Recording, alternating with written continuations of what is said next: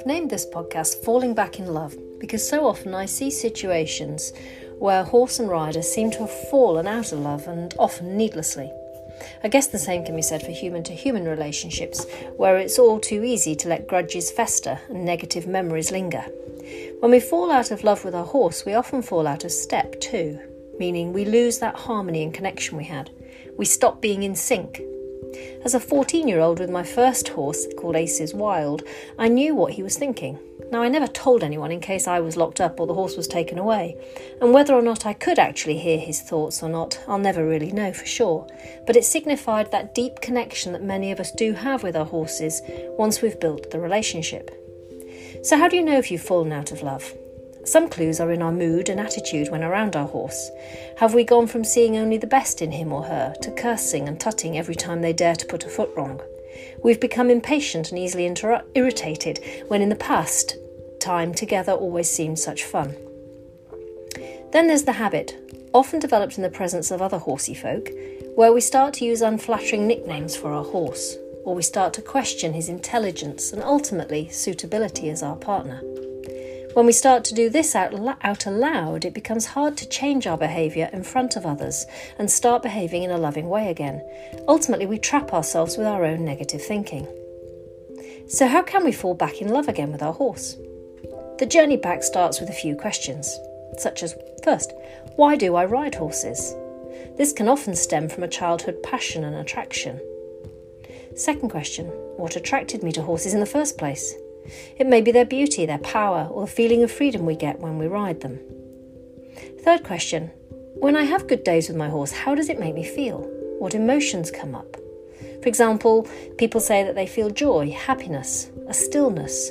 It's the only time where they're free from worry or feelings of being very present. Fourthly, what dreams did I have for me and my horse? Are they still relevant or has it changed slightly? Above all, don't lose sight of a dream, however big or small, challenging or not. Write the answers to these questions down and revisit them now. The most common reason I hear for what attracts us to horses in the first place is either their beauty or the sense of freedom we get when around them and especially when we ride them. My bet is that even on bad days, those facts still remain true for all of us. My bet also is that most times the horse hasn't changed much in, much in his attitude. It usually is us who have experienced the most change in our mood, attitude, and feelings as we mature from a child to a teenager and from adolescence to adult. When we marry, when we become a parent, when our career takes off or not. We have responsibilities to look after others and generally juggle life's often huge priorities, all of which impact our attitude and our mood. The horse's world, on the other hand, remains largely the same eating, moving, interacting with other horses and humans. So, how can we keep hold of the old feelings? 1. Try to keep an image of a pair of scales in your mind, like the justice scales, and keep a balanced view of all the reasons you do and can still love your horse, even if you still need to cling on to his faults and misdemeanours. 2. Stop telling others about his bad points and faults, and above all else, stop saying aloud and in your mind the negative names you've fallen into the habit of calling him. 3. Keep the answers to all of the above questions on your phone, and before you head down to the barn or yard each day, check in with your list and let the old feelings seep in and take over as new memories. 4.